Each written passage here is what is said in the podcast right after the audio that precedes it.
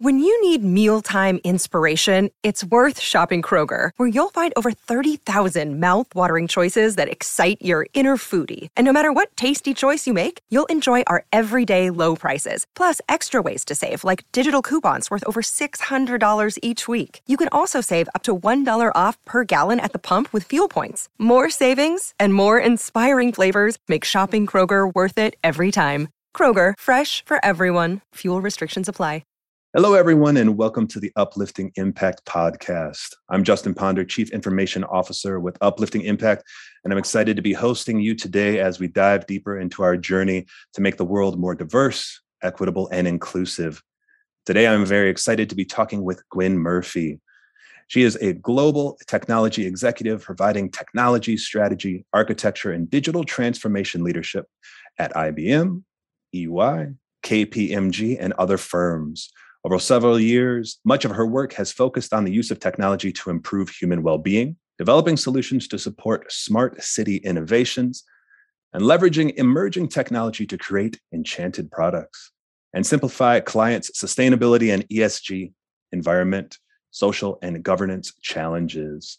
As Murphy established two companies, Athena to offer digital transformation and product innovation, and later launched Scertify, services to inform, align, and integrate sustainability strategies to enhance governance, reduce risk, and optimize companies' value chains. Ms. Murphy studied politics, religion, and technology at Hunter College and Polytechnic University, NYU.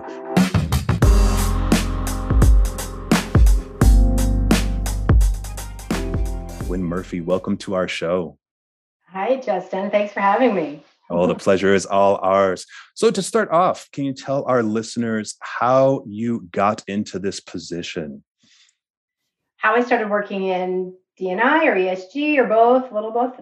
However, you want to take us. I know you do a lot. It's very exciting to hear about.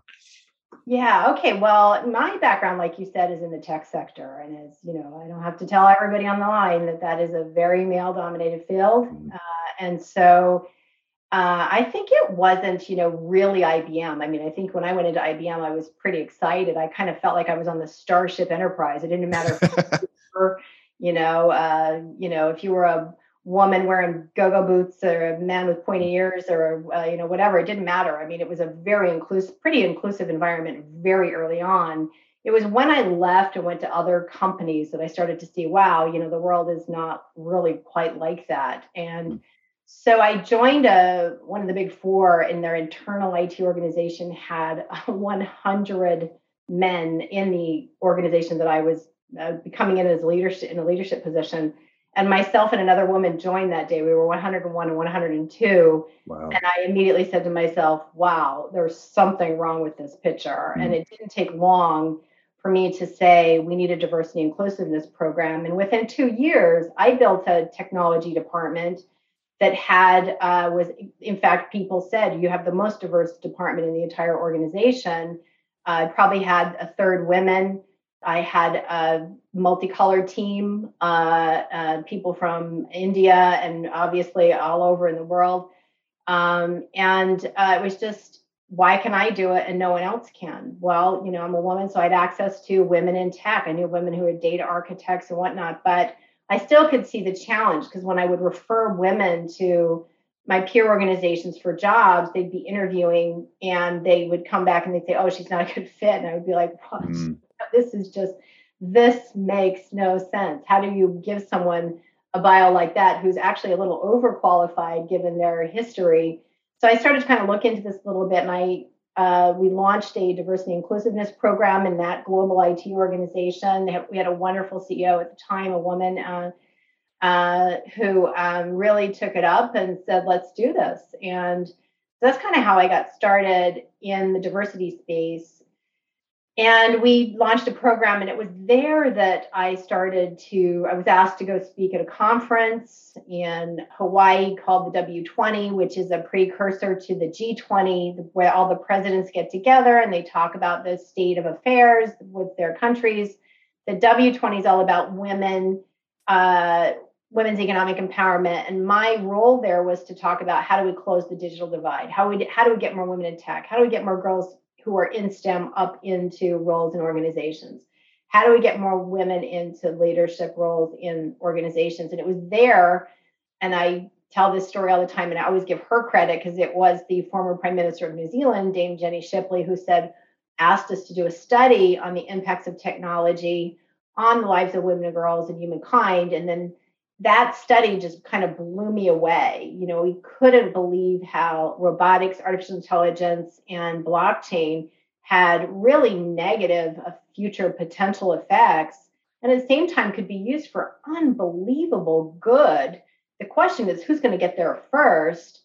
And that was kind of my first real kind of eye opening on the fact that we really should be doing more things to design systems and tools and whatnot to support human well being, which is really kind of a core foundation of ESG. You know, I mean, the concept of sustainability sustainability means that you, me, our government, the corporations around us are not doing things that prohibit the sustain, sustaining life on this planet.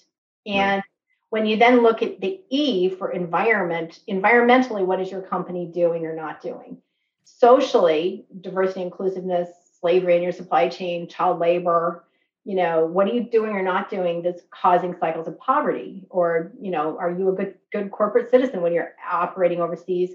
And and governance wise you know what is your investment are your investments aligned to the kinds of corporate values that you know are are uh, meaningful uh, to sustain our planet and planetary boundaries and the climate and all that stuff? So that's kind of the long story kind of how how i ended up in this space um, our company Scertify also went a step further to launch global education. Uh, uh, to we uh, NYU Stern did a study that showed that less than uh, five percent of board members have any training in ESG, and less than one percent have any training in environment.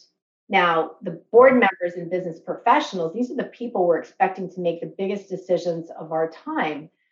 Uh, example you know, Dyson recently, and this is how people don't understand how hard these decisions are and how you need a new an ESG mindset and an inclusive mindset to think about the decisions you're making because like Dyson for example had an incident in their supply chain where they found slavery and you know no good deed goes unpunished because they did a good thing they they got rid of the supplier you'd think that was a good thing but then they ended up with a humanitarian issue because all the people uh that region that the supplier hired now was not going to have food to eat, right. right?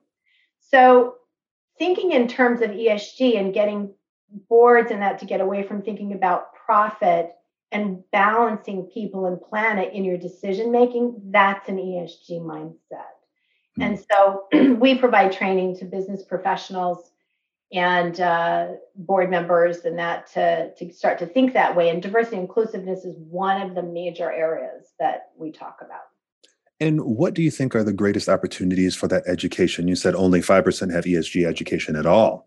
And in the subset of diversity and inclusiveness, what are the biggest areas of topics for educational opportunities, the things that are maybe most lacking or most enlightening when people go through your types of training? What are the things that they need to learn the most?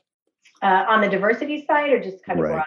Yeah. On the diversity side, we can start with. Yeah, I mean, with diversity, I think one of the things that it's an eye opener for me is I always thought diversity meant, you know, my gender, uh, you know, African Americans, uh, people of different, you know, uh, uh ethnicities, uh, religions being included in corporate boards and then people get hung up on well do we need one or two? You know like you know so you end up starting talking about numbers. Right. I what i really like about the way we approach this conversation and competent boards was it was rather genius is that it's not if you focus the conversation on diversity of thought right? Mm. if you think about it if i ask my friends who are white male friends you know let's just go there uh, and I say, if you're on a board with all white men, you all graduated from the Northeast, schools in the Northeast, and you all make over, you know, half a million dollars a year, and your kids all go to the same schools, you think you're going to have diversity of thought? Right. I mean, isn't it? Can't you just deduce that that's impossible, right? Right. But at the same time, your corporation is operating in Brazil, globally, in all these countries, yet you've got no one on your board or your management teams who actually understand uh, the implications of business operations in these countries and how to deal with local communities and the unintended um, consequences of your business's activities, right? I mean, right. Um, you know, if your um, if your uh, companies in the past have tended to make decisions to, you know, in one country they're sourcing tomatoes, in another country they're canning them and processing them, in another one they're canning them and then they ship them around the world.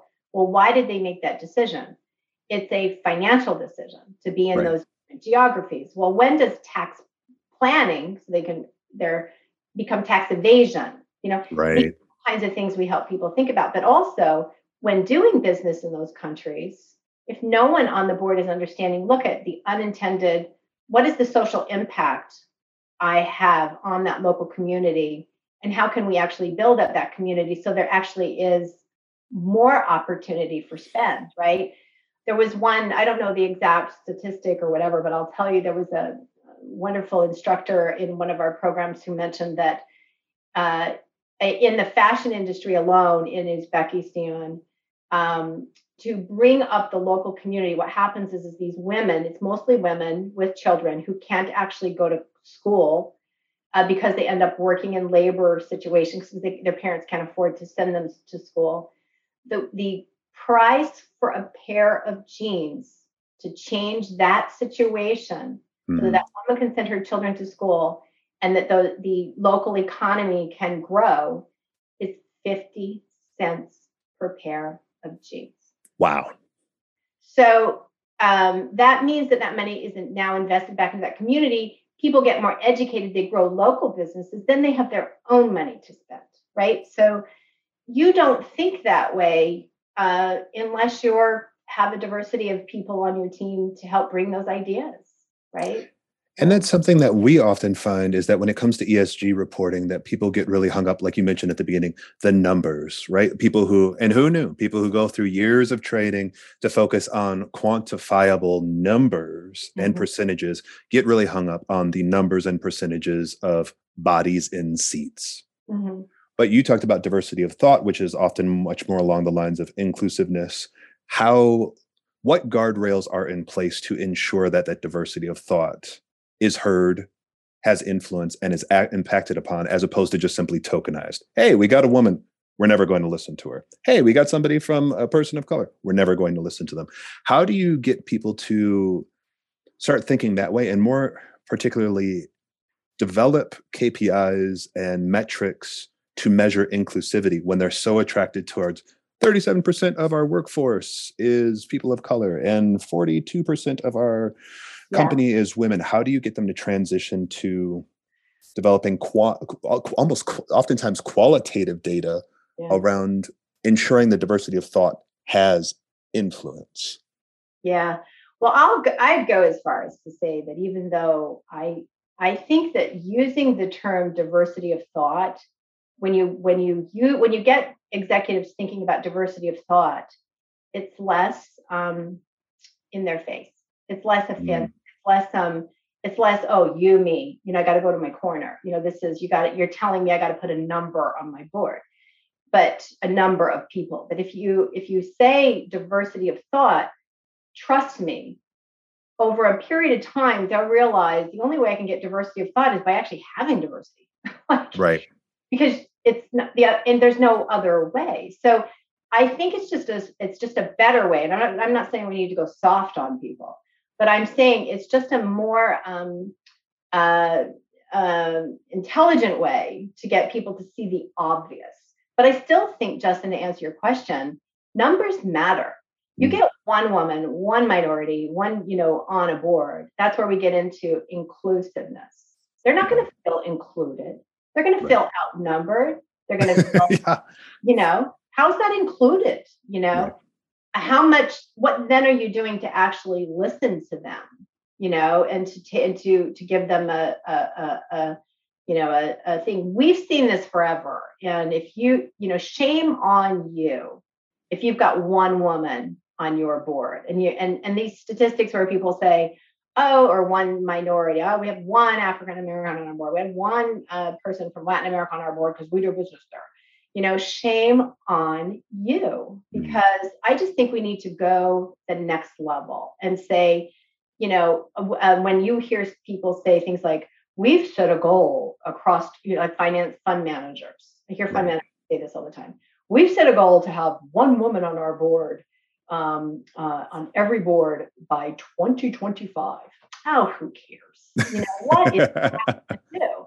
She's right. going to go in and she's going to go out. And who's going to listen to her while she's there or, or anyone else, whether any other minority in that situation. So I just think enough is enough. You know, you there is no way to get inclusivity and collaboration um, and equity unless your board mirrors the way you do business. I'm not mm. saying we need, if we have X number of ethnic groups or gender in our society, I'm not saying the board needs to have those numbers, but I am saying shame on you if you're doing business in all these countries or, or you're selling sneakers to you know the African American communities around the country and you've got nobody on your board or in your marketing department to truly understand their needs and how right. And how they feel you know? And what you'll find is that business cases have proven you will be able to grow your business. Right your messaging will be better your the way you tell stories to that community the way you engage with that community will be better and you'll have less risks of bad reputational situations because you won't have those screw ups where you know somebody put in mouth situation where they said something about so and so and I We've and we're all scratching our heads like, if only you had listened to even one person from the community, they'd be like, oh no, that's not a good idea. yeah.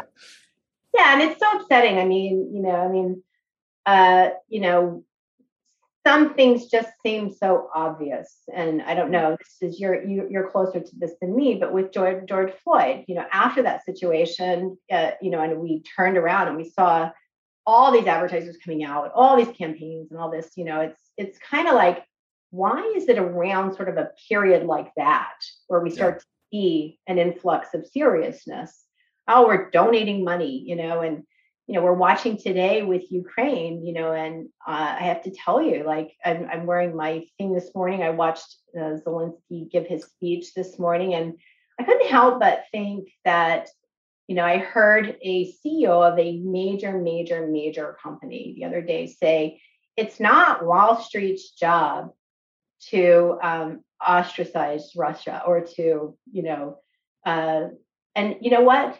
He's so wrong millennials and Gen Z. Yeah. That's not what people feel today. He's, yeah. he's on the outside of the way the rest of us feel about this. We most people are asking the question, why are American corporations so financially embedded into authoritarian states? What happened to the days when a threat to democracy anywhere was a threat to democracy everywhere, right? Mm when you think about the people running corporations today who've made the decisions over the last 30 years to pollute the planet and to um, embed the NBA, it doesn't matter if it's basketball or consumer goods, so much so that they can't pull out of a country when they're mm. slaughtering human beings. I I think that look, I think we're all asking the question. It's not just diversity inclusiveness, the great resignation is because of all of that. Right. right? It's because people want their work to be their work and their purchases to be good, to be meaningful beyond simply the act of beyond simply transactional. And even the story that you mentioned, the dwindling assumption that there's clear divides between the professional, the financial, and the personal and the social.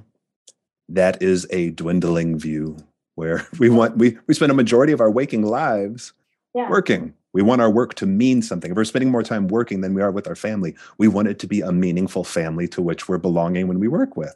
And yeah. if we're spending all this money consuming, we want to make sure that it's simultaneously doing something good and definitely at least not doing harm. yeah. Yeah. Yeah. I mean, you know, the st- statement, you know, I don't know, something about it just really didn't sit well with me. It just sounds like someone who's privileged and got a lot of stuff, you know, and has been stuff for a very long period of time. The whole concept of consumption now is out the window. Right. Right.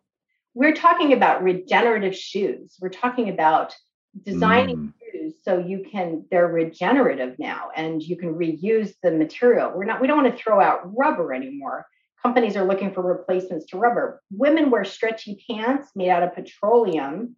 Uh, they're t- looking at, they researched in, into using spider DNA to make those pants because we don't want to use oil and you know products anymore. So these got folks at the top making those kinds of statements. I think the younger generation, that's why they say, what's the saying the younger generation says? Um, you know, they say um, about uh, thing. Is it read the room? read the vibe? No, That's part um, of it, maybe. boomer. Okay, boomer. Oh, yeah. Oh, yeah. Right? You know, like the younger generation says, okay, boomer. You know, yeah. because, you know, that's, you know, there was the greatest generation, and people are now saying baby boomers like are the worst generation. They suck the life out of the planet. And they're mm. still not getting it that their younger generation, their own children, are going to be from 570 coastal cities around the world are predicted to be underwater by 2050. Wow. If you're a baby boomer sitting at the top of a corporation on billions of dollars and your attitude is only that it's not Wall Street's problem, I don't know, you're part of the problem to me. And also, it's uh, the other phrase that I thought you were thinking was read the vibe, which is, yeah. And especially the millennials, Gen Z, they are very quickly, faster than ever. I'm Generation X baby boomers now majority of the workforce. In a few years it's going to be millennials in a few years. So yeah. i'm never going to have a time in the sun. But what's fascinating about that is not just the age demographic shift will be faster than the world labor force has ever seen. It will be a drastic philosophical shift about what work means and what consumption means and what all business is supposed to do. It's a huge shift. So if yeah. you're not already on board read the vibe. Yeah. so, i gotta remember that yeah. But it's, but it's so true. Um, it's so true. It's just, you're totally right. I mean, uh, the younger generation and, you know, the sooner the better. Yeah. You know? So. well, speaking of sooner the better, Gwen, unfortunately, we're out of time, but I'm sure there's lots of people who are listening who would love to continue to follow your ideas. You have so much fascinating things to say. So, how can they keep up with you and stay in contact to keep learning from you?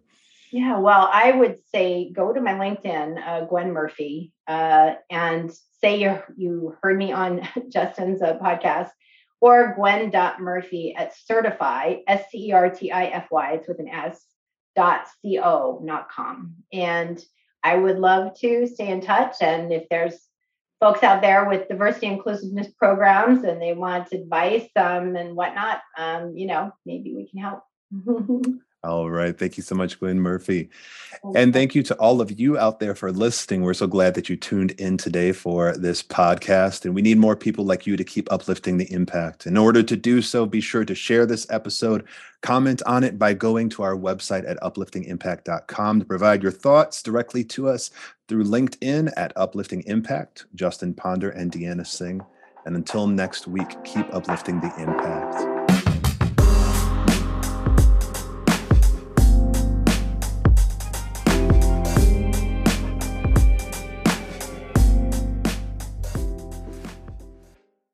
This podcast is a part of the C Suite Radio Network. For more top business podcasts, visit c-suiteradio.com.